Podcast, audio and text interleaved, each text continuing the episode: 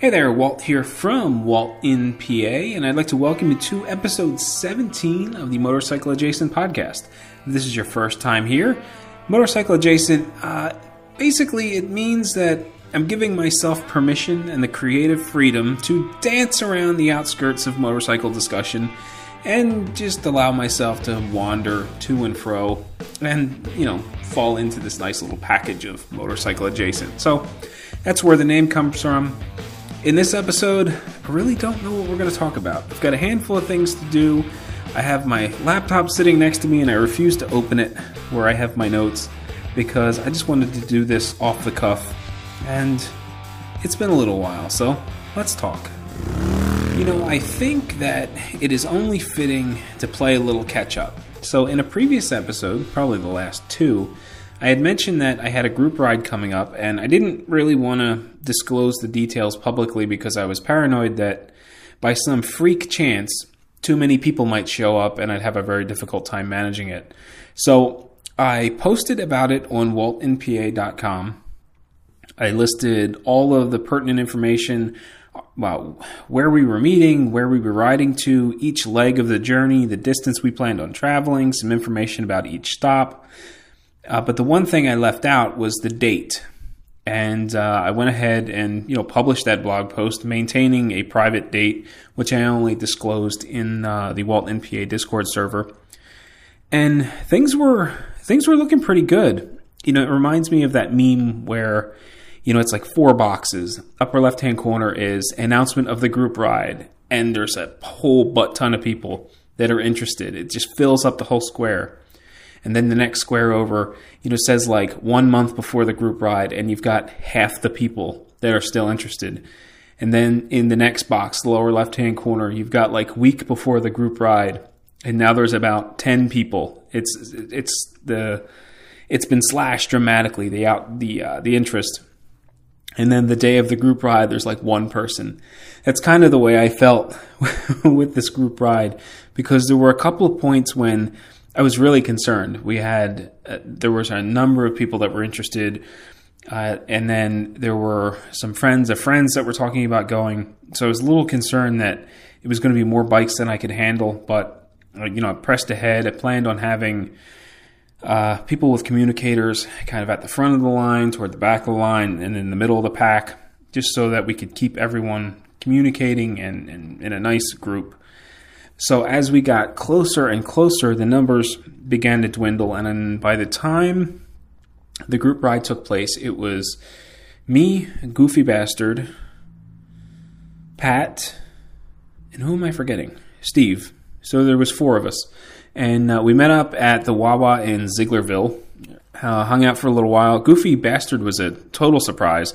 I had sent him a message inviting him, but I wasn't sure if he was going to be able to make it. And when when I heard the rumble and looked over my shoulder and saw the white Kawasaki, I was uh, I was pretty excited to see him because it's been a, it's been quite a while since we had ridden together. So we all caught up, got on the bikes, rode out to the Louis J. Mascaro Automotive Museum in Birdsboro, and the ride was awesome. We wound up taking nothing but back roads. Uh, we went through the Griesemer's Mill covered bridge, the Pleasantville covered bridge, and used pretty much every back road that I'm aware of to connect us from Zieglerville to Birdsboro, avoiding any and all highways, just kind of, you know, going from one back road to the next. They were nice and twisty, laid back, easygoing roads. I really enjoyed myself. It seems like everyone else enjoyed themselves too, although there were a couple of uh, comments about uh, those those big baggers having a hard time keeping up with the, the little sport bikes, but uh, it was it was you know it was all in in good fun.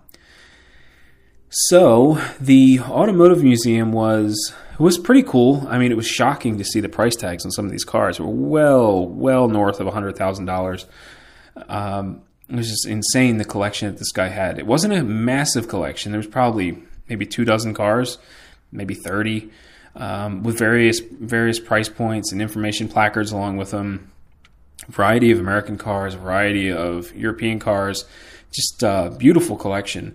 The place wasn't quite as big as I thought it would be. I mean, it's a pretty big building from the outside, but cars are kind of spaced out uh, comfortably, and uh, it wasn't quite as full as uh, as I thought it would be, or I should say, we went through the the displays pretty quickly. I mean, none of us are the type that are that are going to spend 10 15 minutes at each car soaking up the sights. You know, we we went we managed to get through all of them pretty quickly. I would say we were we were in and out in in less than an hour. And um, for as quickly as we were in and out, the price was a little steep. It was uh, it was fifteen dollars a person, but we decided to to lump everyone together to get a group rate. Uh, group rate was twelve dollars per person if you had a group of four or more. So we we did it that way, checked everything out, and then we rode from Zieglerville to Morgantown Coffee House, where uh, we've all well, Steve and I have had Untamed Ride and I have had lunch numerous occasions, breakfast a couple of times. It's an awesome little coffee shop, but it is. Uh, I don't want to say a little highbrow. It's a little hipster, I guess is the best way to put it. So when we get in there, Goofy and Pat are not hipster, not not even a little bit hipster. And it was just an absolute riot listening to those two guys talk to one another. So you know, we go inside and the menus are these little they have these little clipboards with menus on them and there are only so many and there's people standing in line so you're trying to like trade them back and forth. And goofy can't see the menu so he's got his phone out on magnifier to try to read the print and, and pat's got his his uh, reading glasses on and they're pat's offering his reading glasses to goofy and goofy saying no no no i got my phone and then turns out that what he wanted they were all out of it so then it, it, turned into this. Give me the menu quick again. I need your glasses too. It was just uh, it was a lot of fun. At one point, we when we placed our order, the woman that was was taking the order because you, you do everything at the register before you sit down. It's like this open seating. Um, it mentions that you know we're really full. I'm not sure that we have a seat, and of course, Goofy chimes in. Well, I'm kind of intimidating. I'd probably chase a few people away if that's all right with you.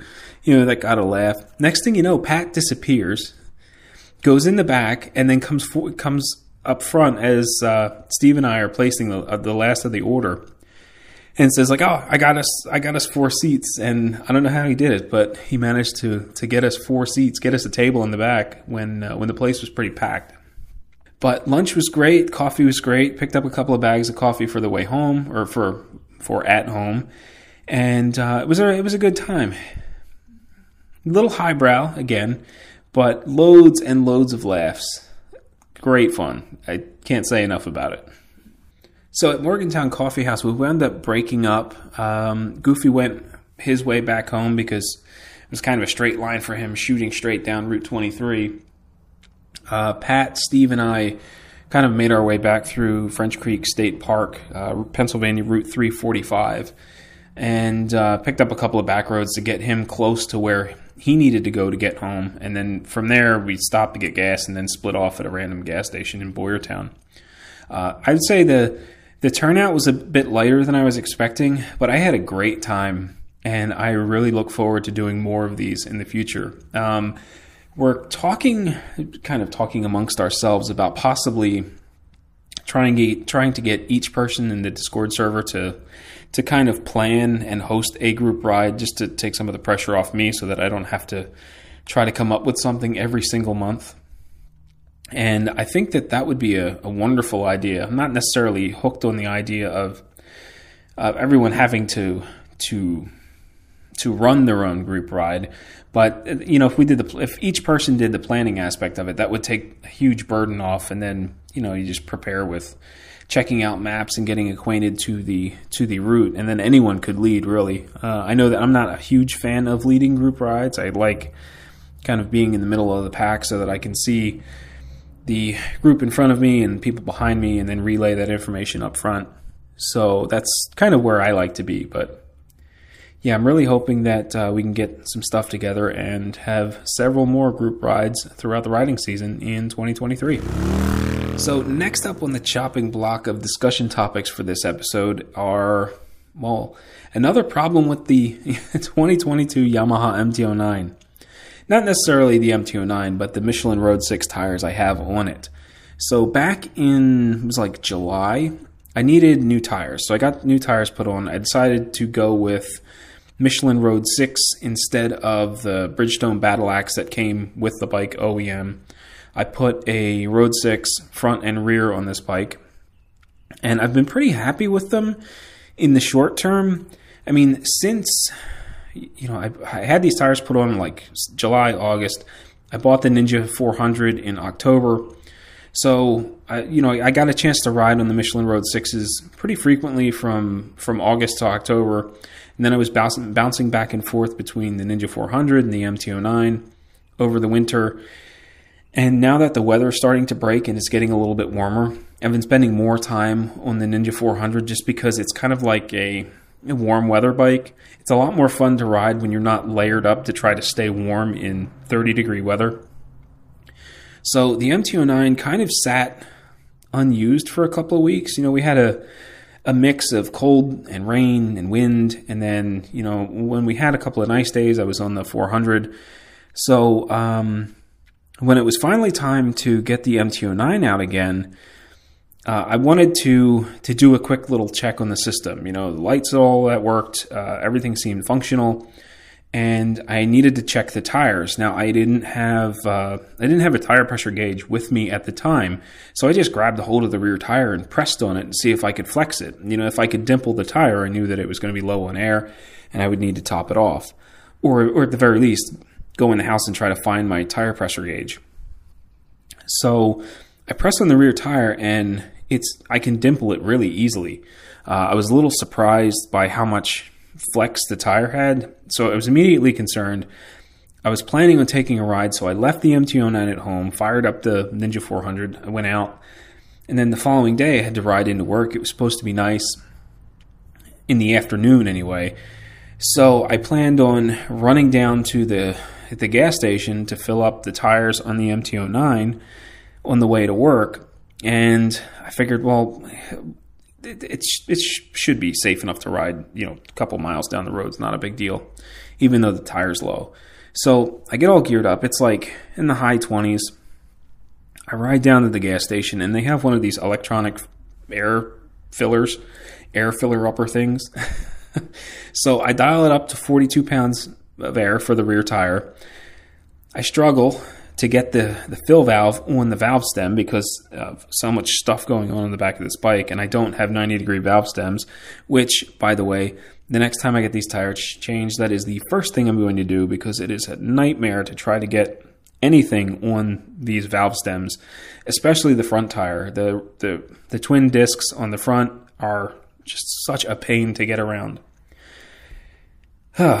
so, anyway, um, I pull up to the gas station. I set the machine to 42 pounds. I pop the the fill on the on the valve stem, and it's an electronic unit, so it checks the pressure of the tire. If it's low, if it's lower than you set, it starts pushing air. If it's too high, it will release air, and if it's not filled up, it starts filling the the tire. Or if it meets pressure, it t- turns off and beeps.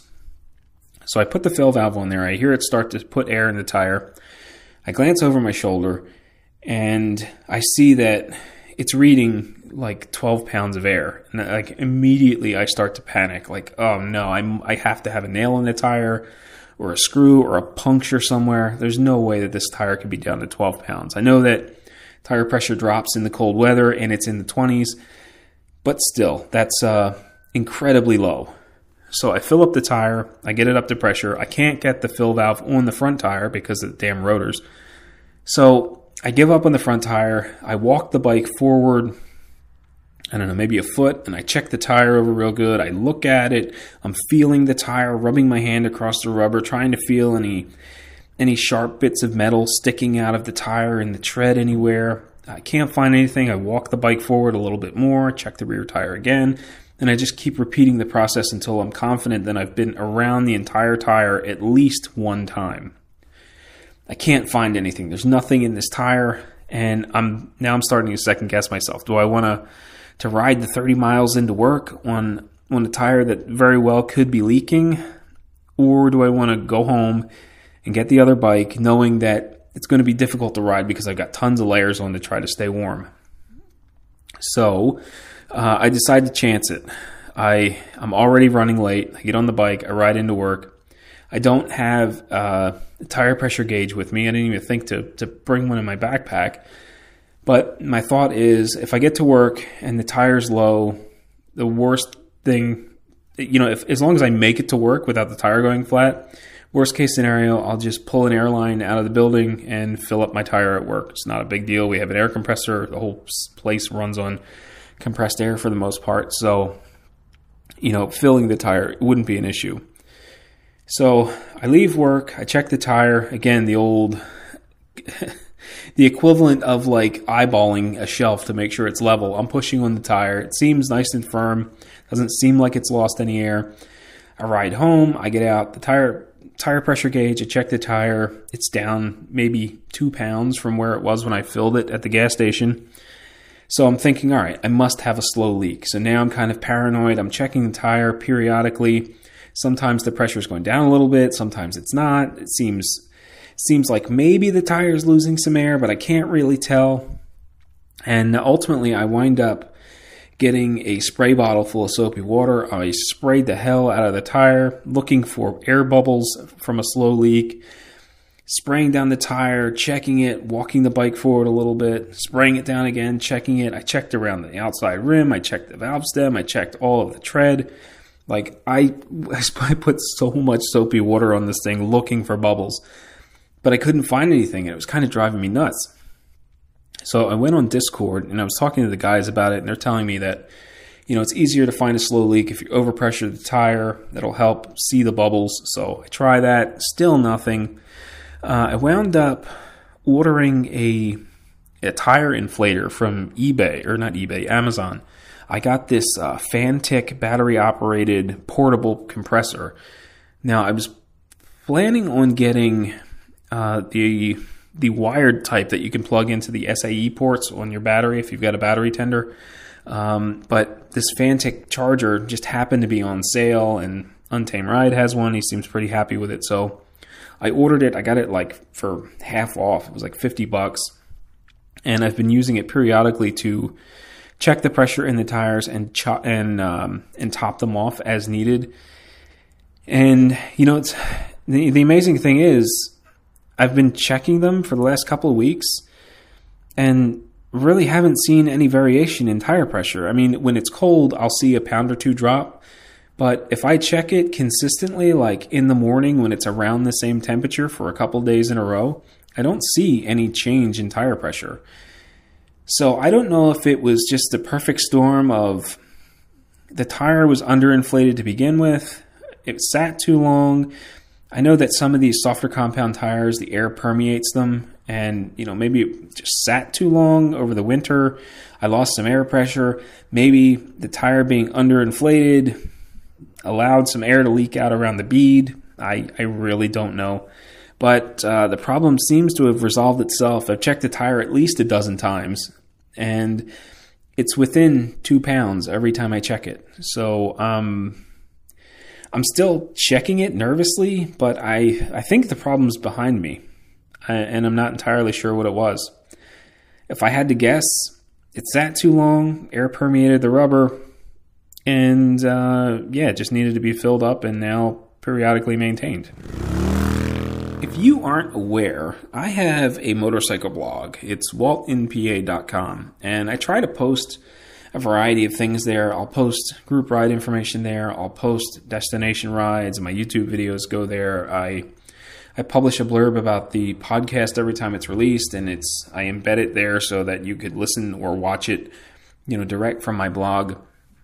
And I've been trying to dedicate more time to producing content for that blog, a lot a lot more written content. And one of the things that I did uh, just just recently actually was I did a review on the Voss 989 Moto V helmet. Uh, I bought that back in September ish, and I've worn it pretty pretty much exclusively since then. Like all throughout the winter, I even set it up as a motovlog helmet, which I didn't intend on doing uh, initially.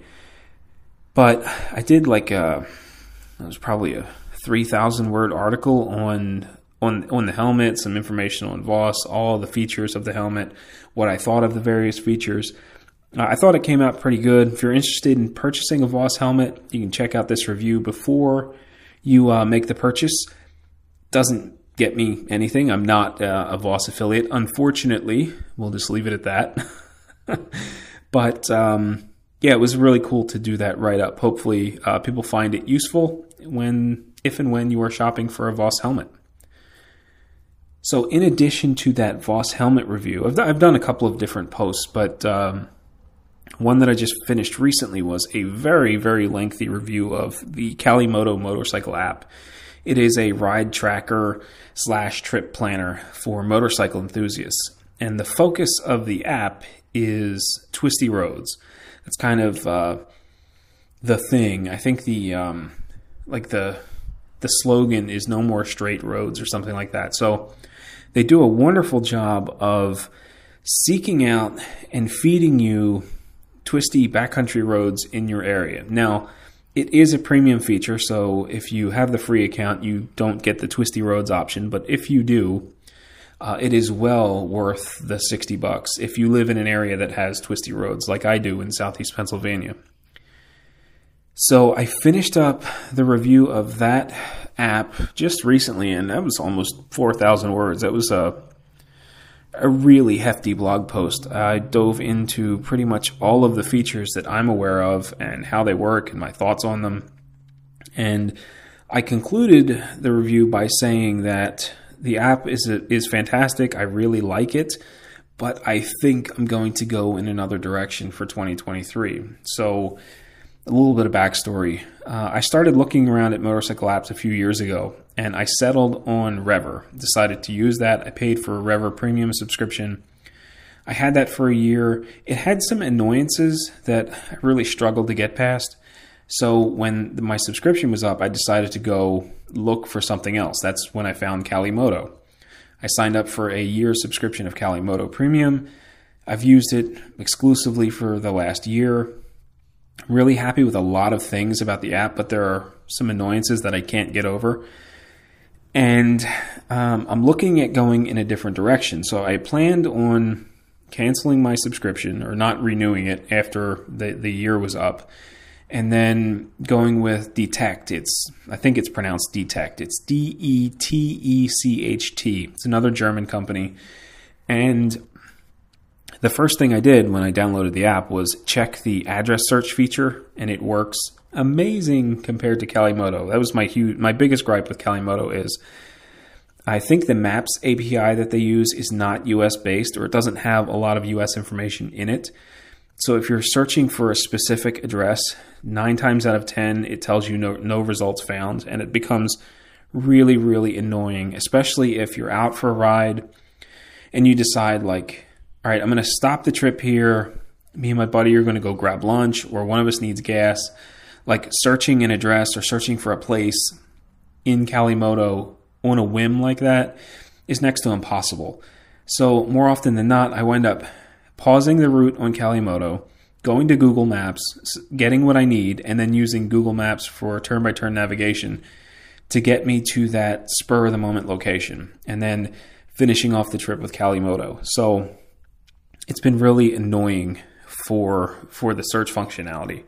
And when I found out that, that Detecht did a wonderful job of search, uh, I decided that that was the route I was going to go.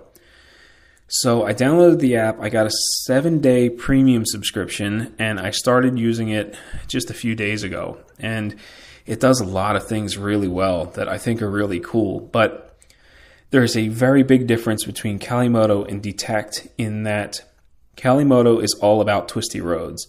Detecht is all about safety. It has like um, crash alarms. So if your bike goes down, it will send an emergency SOS to your contacts. Um, your loved ones or people that you share your information with can view your your ride live, your GPS data live through the the interface on the Detecht website. It's got it's got some sort of tie into road hazards. So if there are if there's construction going on on a road that you're on, or if someone has reported gravel or some obstruction in the road, you will get a warning showing up on the screen to let you know that there's a warning. and you should start slowing down. So it's it's pretty cool from a safety standpoint. It does it does a lot of things really well, but it sucks for twisty roads. Um, so I, I I plotted a course from home to work. Now, Calimoto usually takes me down this really twisty road that runs alongside a creek. It's fantastic riding. I plugged the same two addresses into into Detecht and the first route it spit out was the route that I used to take in my car all the time, all the state routes. And then when I changed it over to twisty roads, eh, I got no difference whatsoever. It, it spit out the exact same route down the state routes. It's like it didn't even look to to take me off of the main course and add some time to the route to get me on twisty roads. So I was really disappointed in that bit of functionality. And because twisty roads are really important to me, it's most of what I find so much fun about riding. Um, I'm not sure if I'm going to stick with it. I did record a rather lengthy first impressions review of Detecht as I was riding along, experiencing it for the very first time. I still need to go back and edit that footage and take a look at it and just kind of give myself a refresher as to whether or not I want to just to to spend the sixty dollars or whatever it is for the the annual subscription. Again, it's a cool app with some great safety features, but like the one feature that I desire most or one the one feature that I value most, it does a very poor job of doing. So I don't know if it's going to be worth it to me. I may wind up sticking with Calimoto even though I absolutely hate the search feature. So, if you've got any recommendations on motorcycle apps, GPS apps, turn by turn navigation apps, I would love to hear it. Reach out, shoot me a message, walt at waltinpa.com. You can comment on any of my stuff at waltinpa.com or uh, join the join the Discord server, which is in there's a link in the description, and um, shoot me a message there. I'd love to hear what you're using. So we are just a few days away from my first motorcycle course of the year. I'm scheduled to attend the Intermediate Riding Clinic in just a few days, and I've got all the paperwork filled out. They sent out a group text and an email blast with all the paperwork that we could pre-fill to uh, to hasten the initial paperwork process and get us on the range quicker. So I'm really looking forward to that. I wasn't sure whether or not I was going to take the Ninja 400 or the MT09. Um, the Ninja 400, it's a little bike, it's easy to maneuver, it's fun to ride, and it just sips on gas. So as much time as I spend at the range really won't make much of a difference. Uh, but I wanted to take the MT09 because not that it's a heavy bike, but it's heavier than the than the Ninja 400, and it doesn't feel quite as maneuverable because it's a physically larger bike. It's funny I, I say it like that because the MT09 is not a big bike at all, not even a little bit you know, compared to like a Harley Dresser or a Goldwing, this thing is tiny. So just the fact that I'm talking about it as the bigger of my two bikes is kind of amusing to me anyway. So I think I'm going to take the MT09, or I, I don't have much of a choice. I filled out all the insurance paperwork and um, waiver paperwork with the VIN number for the MT09 and all the insurance information for the MT09. So it's pretty much locked in now. I'm taking the MT09 to take the intermediate rider clinic and I'm really looking forward to seeing how it goes. Uh, if it goes as well as I think it's going to, uh, I'm going to take the Advanced Rider Clinic sometime later this summer. I have to keep an eye on when the class availability is because uh, the range that I'm going to need to go to is in Gettysburg, kind of far away, a few hours away. It's going to it's to wind up being at least an overnight trip so that I can attend and uh, I really don't know when when they're scheduling it because it's kind of all over the place. So keeping an eye out for it. I'm looking forward to doing it. And then once I finish that course in Gettysburg, I want to take the Advanced Rider Clinic again at Pocono Raceway. I hear great things about the Advanced Rider Clinics hosted at racetracks, and I really want to to make that happen sometime this year. I'm not sure how far into the year they run courses. I know like the basic rider clinic, they're really popular in the spring. But then as you start getting into the, the warmer months and deeper into the riding season, they seem the class availability seems to taper off considerably. So I'm not sure really sure what's going to happen with the ARC and I just need to keep an eye on it. So hopefully, in the next episode, I tell you about how awesome my time at the IRC was and have some cool stories to tell. Well, folks, that's going to do it for this episode of the Motorcycle Adjacent podcast. I hope you enjoyed it. If you did, do me a huge favor leave a review on your preferred podcasting service, whether it be Apple Music, not Apple. I keep saying Apple Music, Apple Podcasts, Google Podcasts, uh, Google Play, Stitcher, Spotify, all those. Uh, do me a huge favor, leave a review, hopefully a good one. Uh, if you'd like to get in touch with me, please consider joining my free Discord server. It's where a small group of us hang out. You don't have to be local, but it helps, and uh, we get together for group rides sometimes. So it's worth checking out. anyway, thank you very much. As always, ride safe, and I will catch you in the next one.